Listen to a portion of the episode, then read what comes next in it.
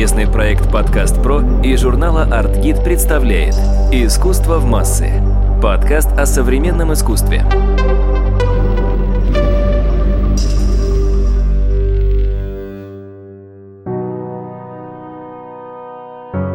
Всем привет! С вами подкаст «Искусство в массы» и я его ведущая, главный редактор издания по искусству «Артгид» Мария Кравцова.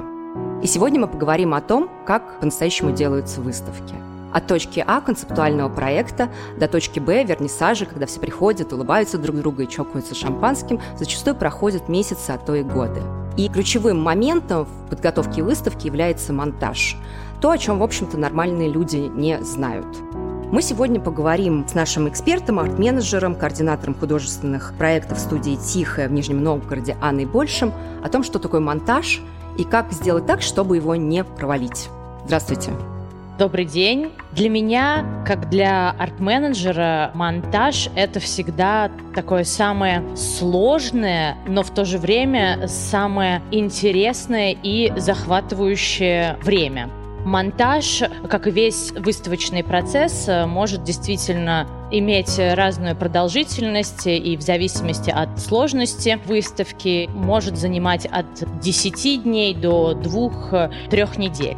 Над монтажом работает огромная команда специалистов. Это и кураторы, и архитекторы, менеджеры проектов, хранители, техническая команда и, конечно же, сами художники. У нас сложилось э, в команде, с которой я долгое время работала, некоторые традиции, связанные со всеми косяками, которые происходят на монтаже. И мы в один из кризисных моментов придумали выставочную игру, которая называется «Выставочная бинго». Суть игры очень простая. Нужно просто выбрать три проблемы, и бинго сложилось. И чаще всего во время монтажей каждый раз это бинго складывается примерно ежедневно.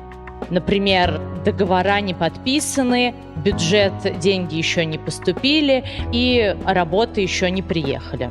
Вы собрали бинго, поздравляем. Сложность монтажа могут возникать во время даже его подготовки, когда мы, например, знакомимся с планом экспозиции или с эскизом художника и начинаем эти моменты обсуждать. К примеру, мы делали выставку питерского художника Ивана Плюща «Механизм бессмертия», который проходил в Нижегородском арсенале. И по задумке Ивана в центральной части выставки должна была располагаться советская карусель с лошадками, всеми известными. Художник очень хотел э, настоящих советских лошадок, чтобы мы ему как-то нашли, помогли. В результате это оказалось такой невозможной задачей. Мы начали думать над решением в рамках нашего бюджета и придумали идею использовать игрушку советскую, которая называется «Педальный конь». Ване эта идея понравилась, и начались мои поиски на Авито и сбор этих педальных коней по всей России. И в результате выставка открылась, все остались довольны. На самом деле вы только что шокировали наших слушателей, потому что они привыкли к тому, что сам художник собственными руками довольно долго, возможно, в своей мастерской создает свое произведение. И тут, в общем, вы им рассказали о том, что на самом деле над произведением работает огромное количество людей, и зачастую художник просто пишет концепцию или кому-то излагает на словах свою идею, и потом огромное количество людей, арт-менеджеров, как вы, по всей России ищут материалы, специалистов, которые эту идею воплощают в жизнь. Ну, такое вот современное искусство. Скажите, а какие еще, э, в общем-то, несбыточные ожидания э, транслировали вам художники во время монтажей? норвежские художники, которые хотели построить молокопровод и молочный бар в том же Нижегородском арсенале. То есть идея заключалась в том, чтобы огромные металлические белые трубы располагались во дворе музея и входили в музей, и там люди могли бы сидеть за столиками, и из этих труб поступало бы норвежское молоко. Но эта идея была, конечно же, несбыточная и абсолютно не в рамках предложенного бюджета, поэтому мы решили выйти из положения таким образом, предложили поработать над этой задачей нижегородскому архитектору Михаилу Маслову. Миша предложил вариант с морским контейнером, тем самым как бы оставляя вот эту идею транспортировки молока из одной страны в другую и расположить морской контейнер в выставочном пространстве. Художники оценили эту идею, согласовали ее, но потом мы столкнулись с новой проблемой, как же затащить морской контейнер на выставку потому что он по своим габаритам, конечно же, не проходил ни в одну из существующих дверей. Поэтому мы распилили контейнер на части, по частям затащили его в выставочное пространство и там собрали, выкрасили в белый цвет и приделали белый кусок трубы, который уходил в стену, тем самым откликаясь на первоначальную идею художников. Я очень удивлена, что вам пришлось где-то брать настоящий контейнер, распиливать его, вносить в арсенал и так далее и тому подобное. Не легче ли было прибегнуть к помощи, например, театрального декоратора и сделать тот же самый контейнер, например, из папье-маше? Для художников было важно, чтобы эта инсталляция «Молочный бар» все-таки функционировала. То есть внутри контейнера были сделаны полки, на которых стояло молоко в маленьких коробочках, и наши смотрители по желанию посетителей это молоко выдавали, то есть это все-таки была не декорация, а такой воссозданный бар в выставочном пространстве. На самом деле в музеях работает огромное количество специалистов, и большинство зрителей, которые приходят, даже не знают об их существовании. Расскажите вот о тех специалистах, которые монтируют выставки. То есть вы говорили про кураторов и художников, но на самом деле это еще огромное количество технических специалистов, которые, в общем, никогда не ассоциируются у нас, обычных зрителей, вообще с такой институцией, как музей. Да, действительно, на самом деле главный человек на монтаже — это технический директор и его команда. Это те люди, которые с нуля строят все стены, которые вы видите в зале, развешивают картины, устанавливают инсталляции, подключают электричество, звук, то есть все, что вы видите на выставках, это, конечно же, труд технических специалистов.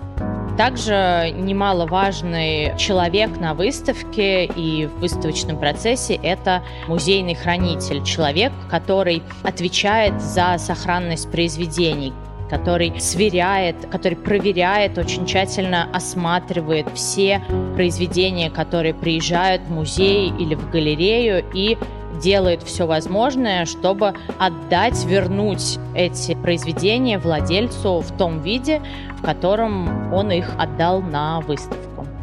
Спектр специалистов, которые мы привлекаем к выставочному процессу, на самом деле очень большой, начиная от высотных работ и заканчивая, например, резкой по дереву или, например, кукольников. С выставками ты никогда на самом деле не знаешь, какой специалист тебе потребуется для того, чтобы осуществить художественные задумки. Совместный проект «Подкаст Про» и журнала «Артгид» представляет «Искусство в массы» – подкаст о современном искусстве.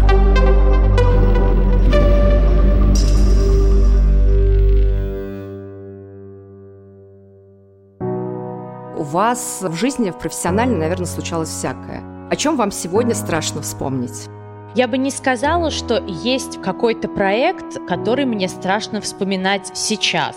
Но в моменте монтажа, да, были какие-то безысходные или очень сложные моменты. Ну, например, выставка «Простые чувства». По идее кураторов, это была выставка пар выставочном зале были проложены дорожки для посетителей, по которым они могли гулять, и одному из кураторов выставки пришла идея засыпать эти дорожки гравием. Технический специалист подсчитал примерно, сколько гравия нужно, чтобы сделать эти дорожки, и это примерно было 8 тонн гравия. Найти этот гравий оказалось не так сложно, но мы столкнулись с другой проблемой, потому что гравий очень пыльный. И хранитель встала в дверях выставочного зала и сказала, нет, э, гравия на выставке не будет, делайте, что хотите, потому что соприкосновение какой-то пыли, грязи с произведениями искусства невозможно. Поэтому мы опытным путем решили сделать следующее. Я принесла друшлаг кухонный из дома, и мы попробовали просеять э, гравий. 8 тонн.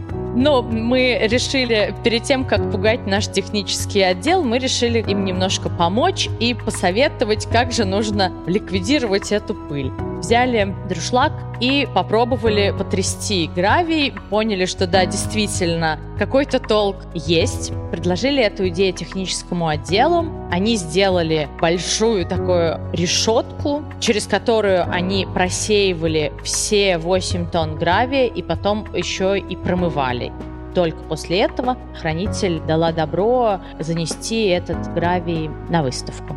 Еще, ну вот недавно была очень э, нетривиальная задача. Я участвовала на монтаже в фонде искусства «Голубицкая», и для инсталляции Ирины Наховой нужны были коровьи кости.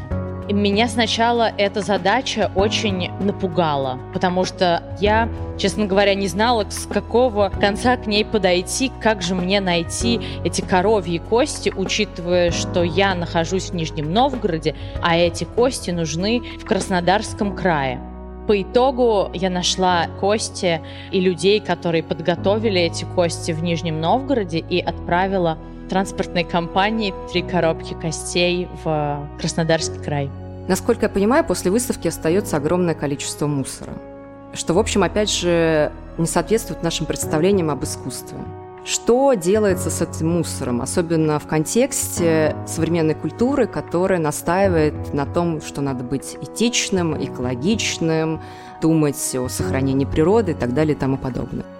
Действительно, очень много материалов остается после демонтажей выставок, и, безусловно, не все получается использовать повторно. Эти вещи утилизируются, что можно, то мы старались всегда использовать и для других проектов. Те инсталляции, которые были сделаны специально для выставок, они отдаются художнику, либо разбираются. Например, часть щебня мне удалось вернуть в ту компанию, которую мы и покупали. Продать обратно? Без денег, конечно. Поскольку Нижегородский арсенал располагается в Кремле, часть этого щебня ушло на благоустройство Кремля, а часть компания просто забрала себе. На самом деле, я думаю, что само словосочетание «арт-менеджер» новое для наших слушателей.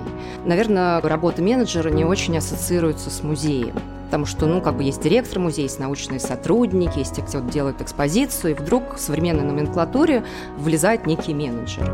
Какова функция менеджеров в музее и где учат на художественных менеджеров? Функции арт-менеджеров разнообразны.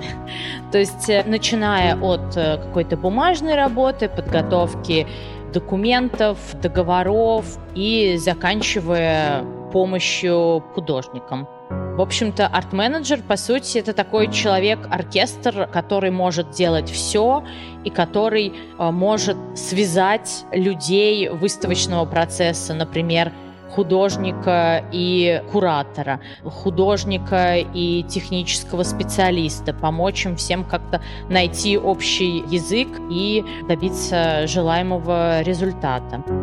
Также арт-менеджер занимается порой и написанием текстов, Э, версткой этикеток, составлением сметы. То есть задачи очень разнообразные, и когда я только начинала работать как менеджер, я большинство из этих задач делать не умела. И для меня путь арт-менеджера начался с стажировки в музее «Гараж», наверное, 5 или 6 лет назад – я подумала, что мне нравится современное искусство, и почему бы из вот этого хобби увлечения не сделать это своей профессией. Месяц стажировалась в гараже, и после этого стажировалась и в Нижегородском арсенале, и начала там работать. Я поняла, что арт-менеджер – это такая музейная золушка, которая занимается всем, начиная, собственно, от концепции выставки, когда необходим дополнительный research, то есть исследование какой-то темы, заканчивая работу с техническими специалистами, сантехниками, рабочими, теми, кто придумывает какие-то технические решения и так далее и тому подобное. А вся слава ведь достается художникам и кураторам. Мне кажется, это довольно несправедливо. На самом деле можно еще ко всему списку добавить то, что в какой-то критический момент арт-менеджер может и, не знаю, покрасить стену и приклеить сам этикетки. Принципе, я этим мастерством овладела. Но на самом деле мне не обидно, потому что во время монтажа арт-менеджер — это главный человек, который всех держит в ежовых рукавицах и не дает расслабиться, загулять, заработать выработаться, потому что арт-менеджер на самом деле решает все вопросы, которые появляются во время монтажа. Спасибо. Это был подкаст «Искусство в массы». Я его ведущая Мария Кравцова. С нами в студии была наша коллега из Нижнего Новгорода, арт-менеджер Анна Большим.